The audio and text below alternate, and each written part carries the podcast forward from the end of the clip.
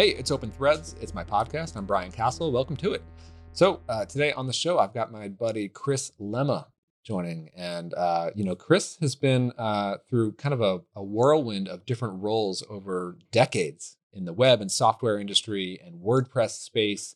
And now, here in 2022, he has transitioned out of WordPress.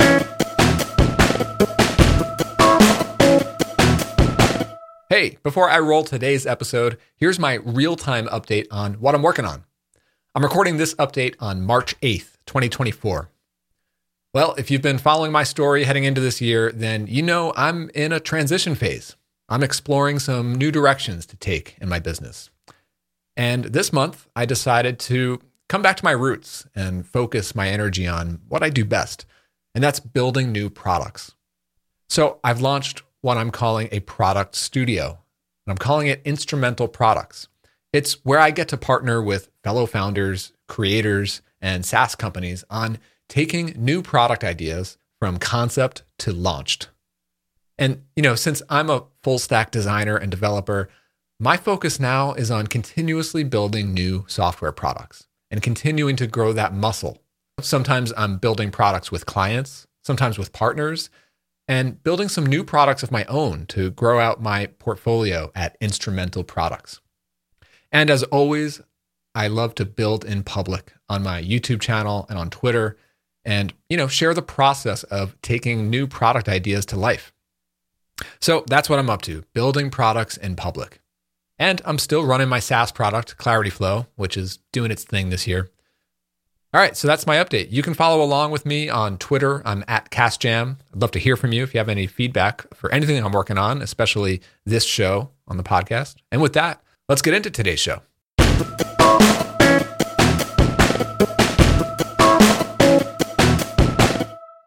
So, this was kind of a wide ranging conversation where we just talked about the state of WordPress today and what led him to transition out of it. We look at the landscape of different CMS tools out there, but also, you know, Chris's approach to kind of crafting a career. I really liked the part where he talked about building his own optionality coming from, from a background in blogging and then coaching and kind of, uh, you know, just creating opportunities for himself. So, really good conversation, always a lot of wisdom to be shared. So, yeah, Chris has a lot to offer here.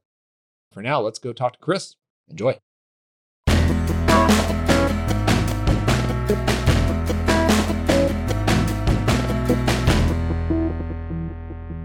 Chris Lema, what's up, buddy? I'm good. How are you doing? Doing good. Yeah, good to uh, connect with you again. You know, I feel like every time we connect, it's usually like asynchronous or like a Twitter DM, but yeah. it's, it's good to actually hop on a call. That's right. Yeah.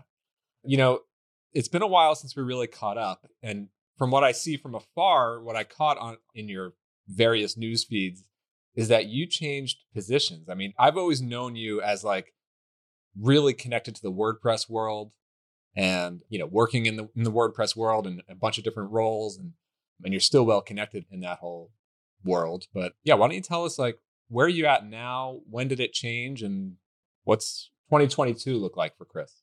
Yeah, so I I stepped out into a role. If you go back long enough, right? If you go back, I would guess something like eight or nine years ago, I had a full time job outside of the WordPress ecosystem while I was writing a daily blog about WordPress in the WordPress ecosystem, right? So I had this outside job, and then my weekends, my evenings, I would write blog posts about WordPress. I would help WordPress companies, and I would fly out to WordCamps and speak as part of the community, but I had a, a full time job. And when I took the first full time WordPress job, that was like the first time, you know, I and probably many people started learn, you know, following your stuff was your early days of the blog. Yeah. I didn't know that you were like not working in WordPress at that right. time. yeah. When I took my first full time job in WordPress as the CTO and chief strategist at a digital agency called Crowd Favorite that focused on enterprise WordPress, the people in the company were like, CTO. Like, isn't that the guy that writes blog posts and goes on stage and tells stories? Like, shouldn't he be our marketing officer? Why is he our technology officer? And what does he know? And you know, the CEO is like, he's been doing his day job for decades, right? And they're and they're like, no, I didn't know anything about that. I just knew he told stories on stage about WordPress. I stepped into that role and made WordPress my full time job, which killed the blog, right? Because when you spend all day time on WordPress, the last thing you want to do at night is sit down and be like, how about I write another WordPress blog, right? So Yeah. the blog really kind of took this little pause for a few years while I was working with Crowd Favorite. Then I took a year off. And then when I joined Liquid Web, it was to build WordPress and WooCommerce offerings. And I did that five and a half years. With the last year, mostly buying uh, WordPress products and tucking them in.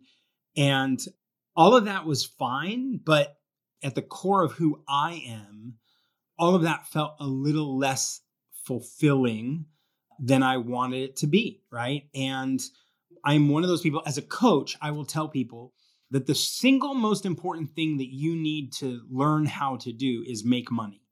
You have to figure out, you know, if you have nothing, if you know how to make money, craft an ebook, build an online course, create a membership site, sell a report, provide some coaching, do some consulting. Like if you know how to make money, then you're never locked into Mhm. the situation that you're in. And contrary to Apple's belief that bravery is taking a headphone port away, my belief of bravery, right? My my definition is the ability to leave something that is safe and step into something that is unknown. Yeah. I think it's so interesting, like your transitions that I want to talk about your recent one in 2022, but even just going back to those early days, you were CTO at some other soft, like non WordPress, Yeah. some other software, and you actively started blogging and becoming well known in the WordPress space. And it was almost like building the bridge for you to go cross over into the WordPress space. You know, what was that like 2008, 2009 around then? Yeah, it's a desire to continually create opportunities, right? So years and years Mhm. ago, a long, long time ago, I wrote a patent. The patent I wrote on was with one of the top five decision scientists on the planet, Dr. Ralph Keeney.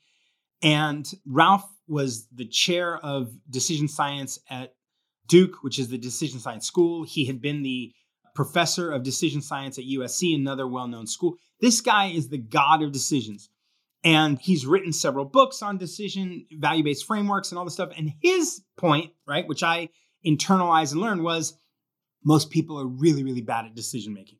And the reason they're bad at decision making is because they let other people put them in decision moments, Hmm. right? They let other people craft do you want, and we've all been in this situation. Someone comes up to us and goes, Do you want A or do you want B? Choose. And he's like, That's a horrible way to make decisions, right? And even when we create our own decision problem, we normally are like, Well, we're going to go on vacation. Do you want to go back up to the mountains or do you want to go to the beach place? And you're like, Well, how come a African safari wasn't one of the options, right? Like, so he would push you, right, to learn how to craft your own decision moment and create a lot of alternatives. So as I was looking at the world of TypePad and Blogger and WordPress, and all, I mean, we're talking about a long time ago. I was a VP of engineering for a software company. I had been the CTO of another software for that that we had sold, and another one before that that we had sold. And I having I was on my fourth startup, and I realized I had some ability to coach others, and I started coaching these companies. But this was so early on; these companies didn't have websites.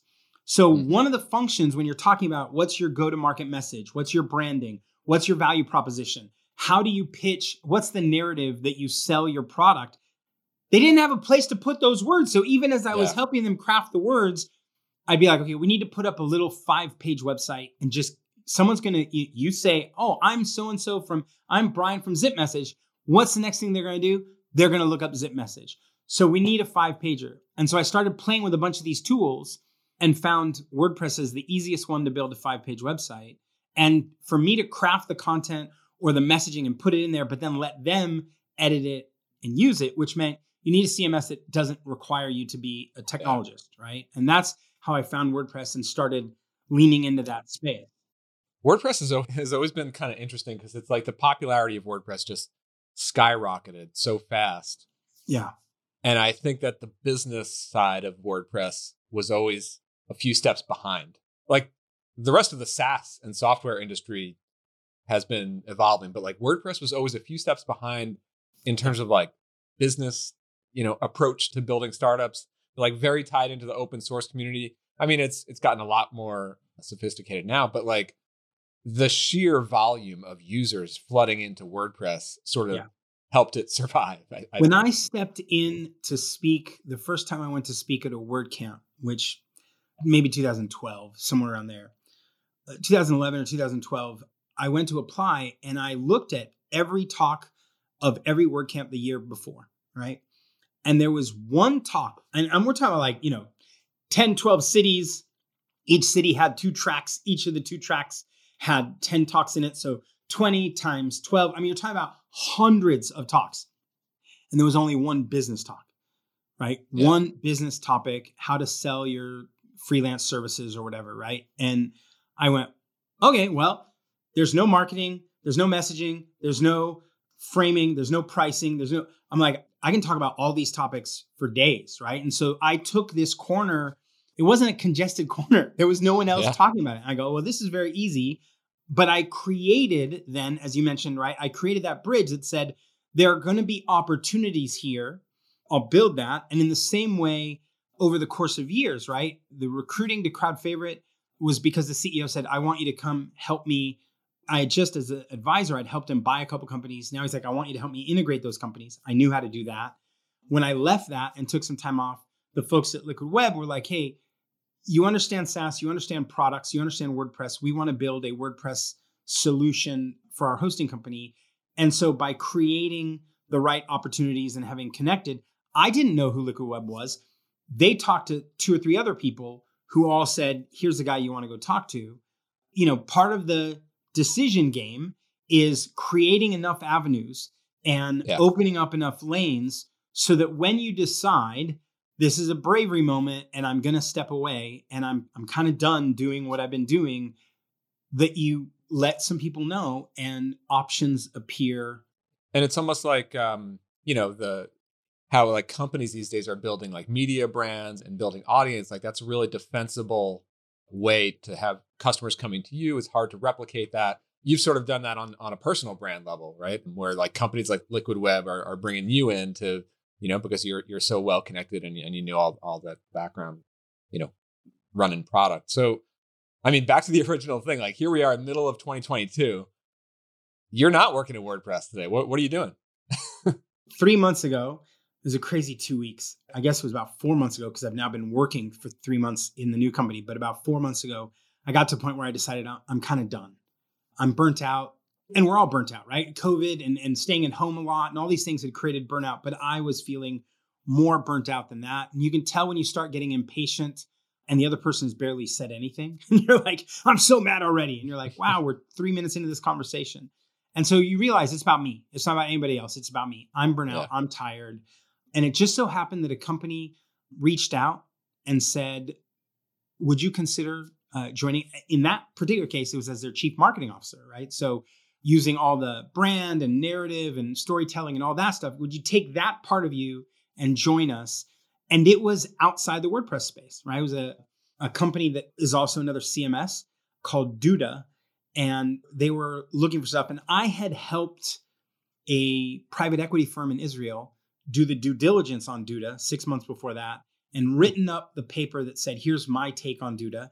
The founders had read it and went, this guy knows Duda better than most of our employees. Like, uh, and he knows the whole space, right? All the competitive nature of, of everything. And he's telling a story or crafting a story about stuff that's interesting. So they approached and said, Would you consider this position? And it was the first moment, right? First of all, I was like, Yes, I'll consider it because I'm burnt out. I'm tired. It's time to think about other things. But the second notion of it was this would mean moving out of the WordPress space. Mm-hmm. And uh, I had to give that a thought, right?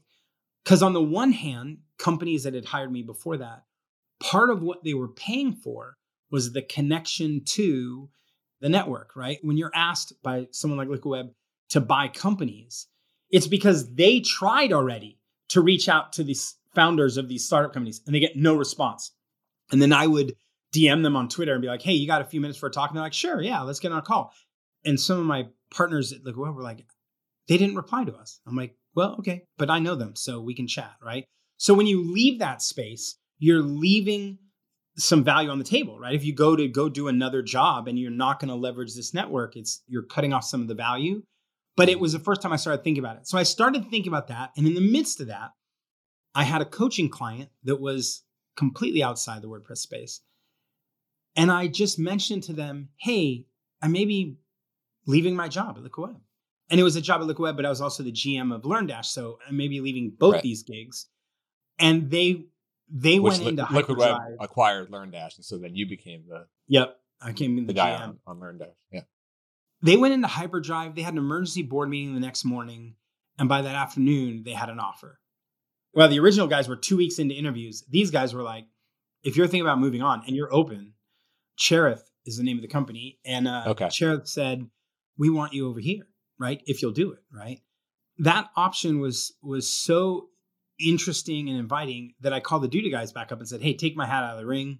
I know you have at least one other candidate. Go with them. I'm going to go with these guys. This is exciting to me. Hey, real quick. This podcast is sponsored by Instrumental Products. That's my product studio where I and my small crew, we take new product ideas from concept to launched. I'm a full stack product designer and developer, and I love collaborating with fellow founders, creators, and SaaS companies to bring that spark of energy into new product ideas. Think of instrumental products as your shortcut to shipping that next idea and getting it into the hands of your customers as efficiently as possible. Got something to ship? Let's talk. Visit instrumentalproducts.com to learn more. So I joined a company called Cherith Analytics that no one's ever heard of, at least not in any of our spaces, but frankly, in almost any space, no one's ever heard of them.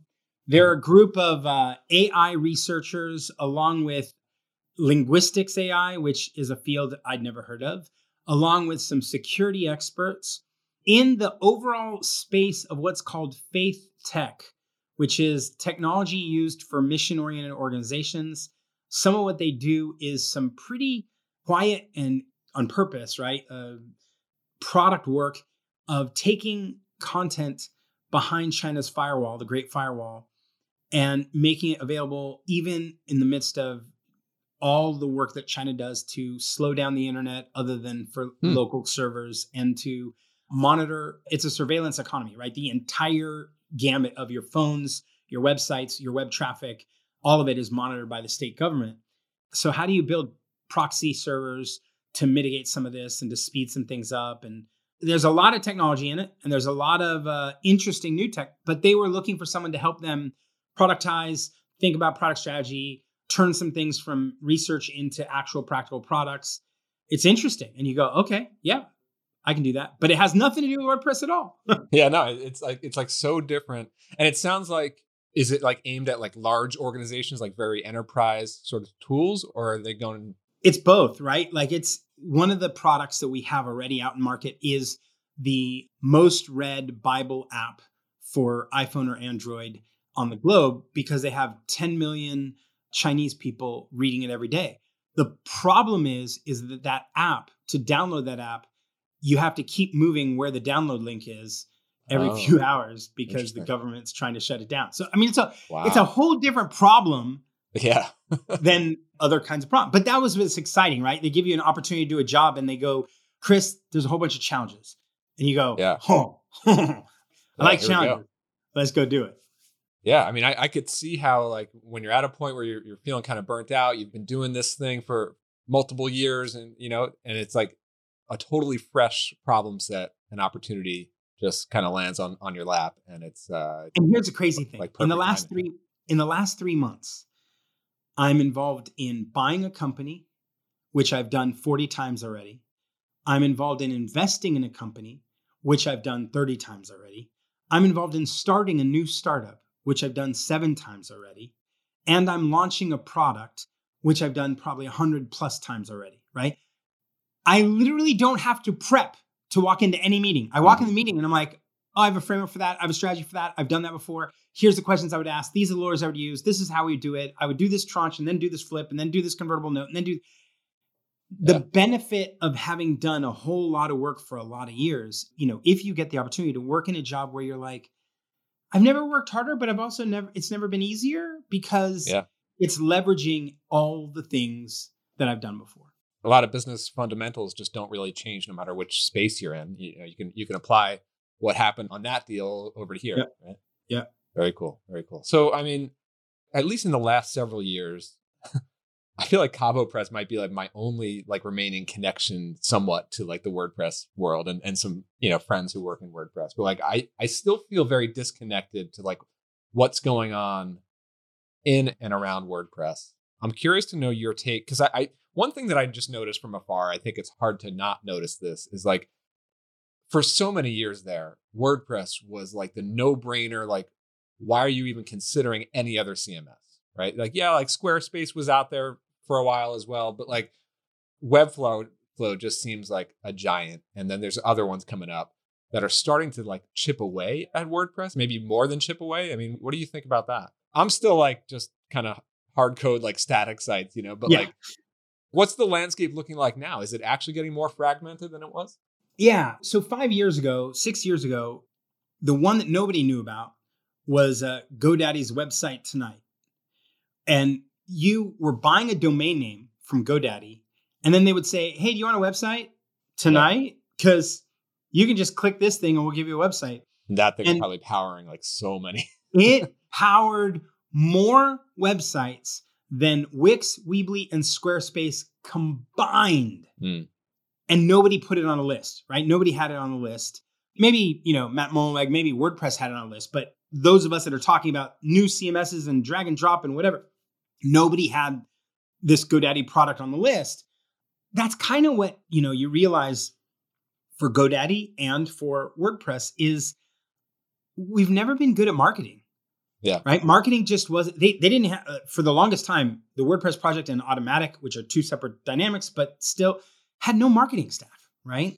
And so if you're not marketing, and by the way, if you're GoDaddy and you have a website tonight, you don't market. It's just a post purchase upsell. Like, hey, you bought a Mhm. domain, you know, so it's a carry on product. When I went to go build the WordPress offering at uh, Liquid Web, I'm sitting there talking to one of the execs at GoDaddy, who's a buddy of mine. And I said, well, I finally, I got us to $2 million in, in ARR.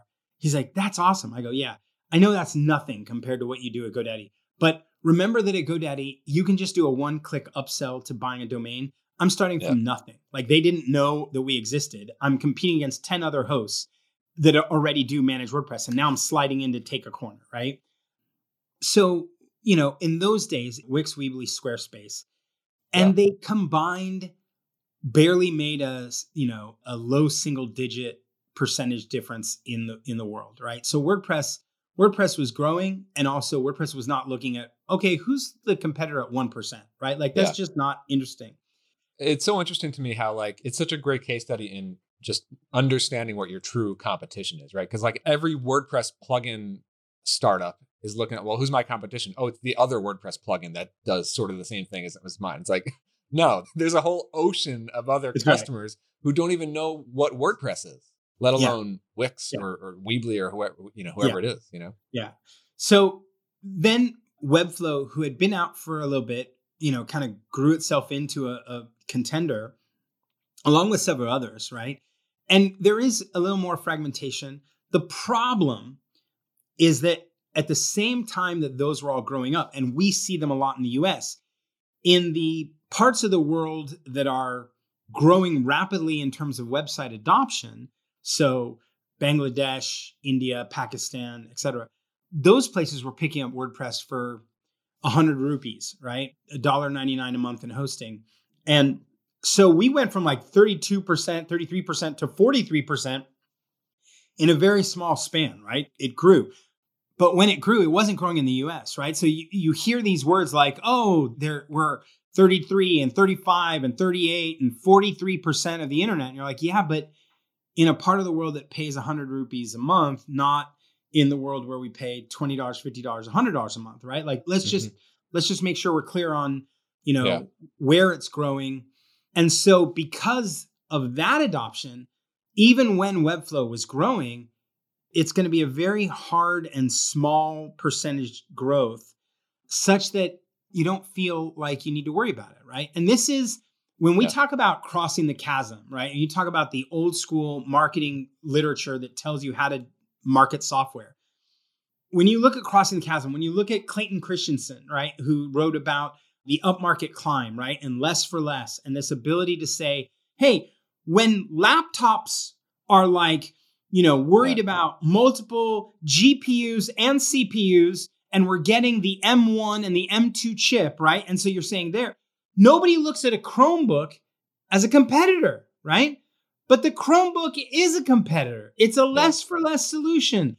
And many, many pieces of hardware, right? Laptops specifically, are used for email and maybe a spreadsheet. And you can do that with a Chromebook. And then, just as the Chromebook does the upmarket climb and starts moving up, and we finally get Samsung releases a $1,000 Chromebook when it used to be a $200 device, the iPad comes in and does less for mm-hmm. less, right? And says, oh, I think you can do everything on an iPad. So there is this constant dynamic where the you know the folks that are building a product like the M2 you know Apple MacBook Air are looking at a Chromebook and saying that's not a competitor and the Chromebook is looking at an iPad and saying that's not a competitor but there's a moment in time where things shift and all of a sudden the audience says that that went over the line I don't need to buy that for yeah. what I do I'm fine with a Chromebook or for what I do I'm fine with a with a tablet again, like it sort of like comes back to this whole thing. It's like competitors or just products in a market might seem so prominent when they're still so invisible to so many. Like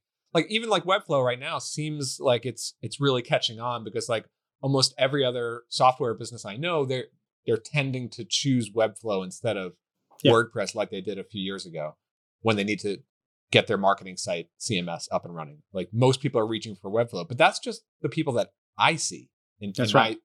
my US based yeah. SaaS software, well, not US based, but like, you know, SaaS yeah. software people, which is such a tiny market. You know, yep. like most of the world is just catching up to WordPress now, and now That's Webflow right. is coming up behind it, right? That's right. Interesting.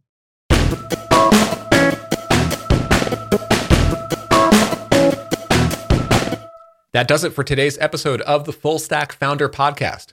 As always, the show notes include links to the YouTube channel for this podcast, where you can catch these full interviews on video, and my YouTube channel. That's where I'm building products in public.